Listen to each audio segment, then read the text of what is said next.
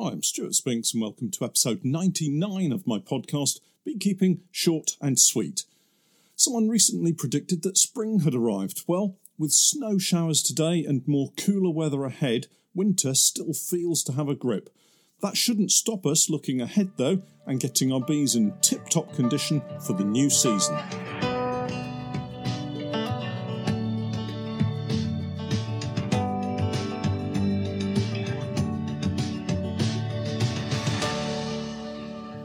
Beekeeping Short and Sweet, a beekeeping podcast for the inquisitive beekeeper with a short attention span.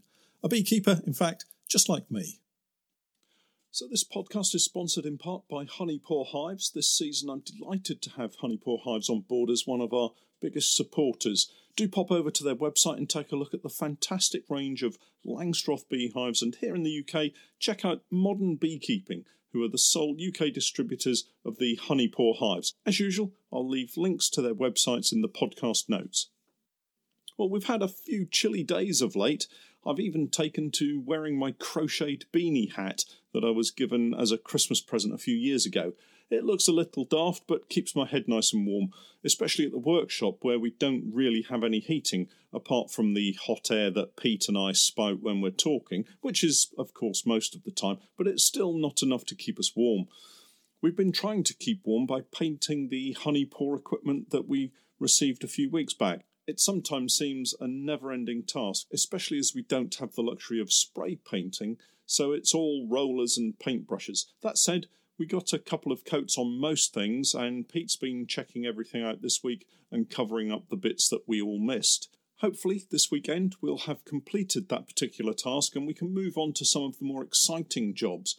I'm going to be filming my take on the floors and roofs of the honeypore hives next. Some interesting kit with some very clever features, so do keep a lookout for that. Then it will be frames and wax foundation, and mountains of them not just for the Langstroth polyhives, but for all the boxes we've been cleaning and preparing ready for the start of the new season. And that brings me on to today's topic of getting ready for the new season, or more particularly, getting our bees ready for the new season. I was recently asked to give a talk in late March at the Norwich and District Beekeeping Association, which is my local beekeeping group that I'm a member of and current treasurer. The topic I've been asked to talk about is getting hives ready for the new season. Well, the problem is, by the time I give the talk, which is the third Wednesday of the month, it's likely to be too late. I know that last season we were very busy with our colonies, moving to oilseed rape, putting nucs into full size hives, and generally beginning to check for swarms, and that was late March. The perfect time to give a talk about preparing hives for spring is probably August, now, that might come as a surprise to some beginner beekeepers, but the more experienced beekeepers out there will know exactly what I'm talking about. For me, the honey production season comes to a sudden halt at the end of July. You could almost see the nectar tap being turned off. It's that sudden. So, what is the beekeeper supposed to do between the end of July and the start of the new season, around six months later? Well, not a great deal if he or she is organised, but there are some crucial steps that gets the bees in perfect condition and ready for a fast start the following spring. So we all know that if you're using treatments to control Varroa, August is a good time to use them. With a reducing number of brood and probably the highest total number of Varroa in the colony, there's likely to be quite a high loading. It's not always the case, but this is the point that the perfect storm can destroy an otherwise healthy colony. So you've treated and then maybe fed some sugar syrup, carried out the hefting, beehives feel heavy, checked you have a laying queen, and it all looks good in that department. Mouse guards have been attached, and the hive wrapped in chicken wire to stop woodpecker damage. And then you leave your bees until late April, expecting them to survive without any problems. I suspect for most beehives and beekeepers that would probably work more times than not, but why take the risk? There are a lot of things that can go wrong between the last quick check, maybe in late September, and a first spring check in or around April. I've even been told by a master beekeeper here in the UK not to bother checking my hives until early May. If I'd done that last year, I'd probably have lost a lot more swarms than I did, and we were really busy chasing our swarming colonies in April last year anyway, so calling that approach a potential disaster is not an exaggeration. So, what can you do over the late winter period to ensure that your bees make it through those last terrible weeks of winter and into the warmth of a new spring? Well, firstly, make sure you follow a routine as I described earlier in the late summer and early winter to ensure that you've done all you can. Treat, feed, and protect your bees. The next step is to keep an eye on them all through the winter. Regular visits watching the hives, spotting bees out flying on the slightly warmer days, seeing that the bees are active when they should be is always a comforting sight. One excellent habit to get into is to take a look at the ground beneath the hives during this period. What you should see is that the debris has fallen down from the frames as the bees open sealed cells of food stores and also cappings that have been chewed away as newly emerging bees join the colony. Of course, that's only going to happen if you have an open mesh floor, but you could easily lever the brood box off the floor and check a solid floor if you were concerned. Pete has a kind of endoscope camera attachment for his mobile phone. To be honest, I've not really asked too many details for fear of what he might tell me. However, I think he intends using it to see what's going on in the hive over winter. Now that I've written that, I'm really not sure if it was Pete or whether I just made that up. I've sent him a message to find out, and if he replies in time, I'll let you know in a few minutes. Anyway, in the absence of an endoscope, you could just have a quick look at the floor by lifting the brood box at the edge, but be warned bees in winter sometimes don't take kindly to being knocked about, so wear a bee suit. So you're watching your bees and checking the debris on the ground. What about hefting the hive? I've talked at length about hefting before, and it takes a while to get the hang of it, and you need to think clearly about what you're sensing. Is it heavy? Does that mean that the hive is full of food and that the bees are okay? Or does it mean that the hive is full of food because the bees are dead Never assume a particular outcome based on one piece of information. Try to gather snippets of information and piece it all together. For example, you can see that the bees are flying, the hive feels a little light when hefted, and they've eaten three quarters of a kilo of fondant that you gave them a week ago. Maybe you need to give them a little more fondant. Another example might be the hive is quite light. There are lots of bees flying about, but they are mostly drones. Could it be that you have a drone laying queen? Obviously, something's not right, so get in there and have a further investigation.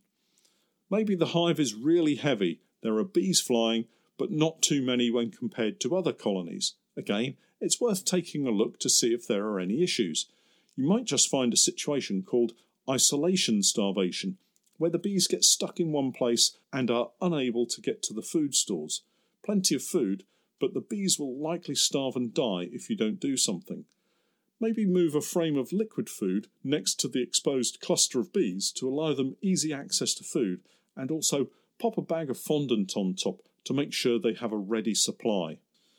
These are some of the situations you can come up against through the winter, and you need to be able to assess what's going on and put in place something that will help the bees get through to the spring.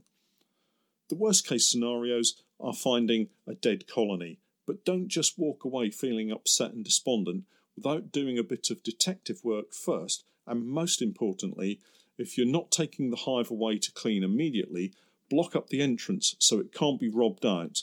That's other colonies taking advantage of free food and flying in and stealing what's left. Worst case scenario is that your bees died of a foul brood disease and it's now spreading to your other colonies and your neighbouring beekeepers' colonies because you didn't take the time to block up the entrance. Don't be that beekeeper. But that is, of course, the worst case scenario. On a positive note, what if you're looking to take advantage of an early nectar flow? Your bees are really busy, and perhaps there's some oilseed rape, or canola as it's known around the world, in the local neighbourhood. The key is building ever expanding colonies ready to take advantage of any nectar flow that suddenly becomes available to them. And the way to do that is to make sure that the colony has everything it needs to make more bees. Food and drink. just as we all need, and that's what the bees need to make more bees a good balanced diet and plenty of drink. By that, I mean a good mix of carbohydrates and proteins, all washed down with plenty of water. In order to make more bees, the colonies need healthy larvae, and to help the larvae grow, they need proteins. And what I'm talking about here is pollen. Pollen provides the essential amino acids that developing larvae need to grow into healthy adult bees.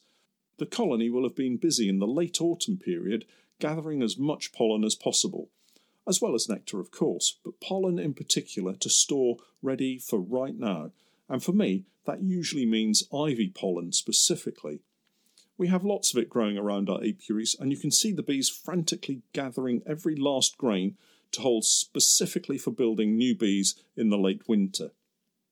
That's all fine and well, but what if it's particularly wet and cold when they should be out gathering late season pollen? It could be that right now they're low on stores of pollen and have to wait until they can get out to forage on hazel, crocus, and snowdrops. So, what can we do to help? Well, we can feed a pollen substitute. It's not perfect, but it can help fill the gap until the willow flowers and the air is filled with pollen so as to make you sneeze. There are lots of recipes that you could use, but for me, it's easier to buy a proven ready mixed dry product and mix it with syrup or one of the ready made packs that you just open and place on the crown board. I've previously used Bee Pro pollen sub to good effect. As usual, some colonies gorge themselves on it, some push it around their plate like bored teenagers, and others ignore it completely, waiting for the real thing, and only the real thing will do for them. This year, we're trying the Apipasta Plus. It's a ready mixed pollen sub that comes in one kilo paste form in a shallow tray. I'm actually going out this weekend to put it on colonies, so look out for a video in due course. It comes from Modern Beekeeping, and I'll link it in the podcast notes. I've not used it before, so it'll be interesting to see how the bees take it in comparison to some of the other products we've used in the past. If you don't have pollen substitute, then fondant would be the next best thing to keep some food going into the hive and make sure that the bees have access to water as well. Many beekeepers forget the importance of water, and if you're not near a pond or river, put out a shallow tray with some stones in it so that the bees don't drown. If you get everything balanced and correct through the late season and over winter, you can be sure the bees will reward you in the spring by being super busy and growing stronger each day. Of course, that leads to one of the biggest challenges beekeepers have to face within growing spring colonies swarming. But that's a conversation for next time. Finally, if you're going to the first big beekeeping event here in the UK at Stoneleigh Park, that's Bee Tradex on Saturday, the 18th of March, do look out for me somewhere around the modern beekeeping stand and come over and say hello. I'll be loitering around, perhaps helping Paul with some of the honey pour hives and Zucan syrups and fondants. I hope you have a fantastic week. The new season will be upon us, so let's do all we can to have a fast start. Please do remember to check out my Patreon page where you can access lots more content. That's www.patreon.com forward slash Norfolk Honey. Well, that's it for this week. I'm Stuart Spinks, and that was Beekeeping Short and Sweet.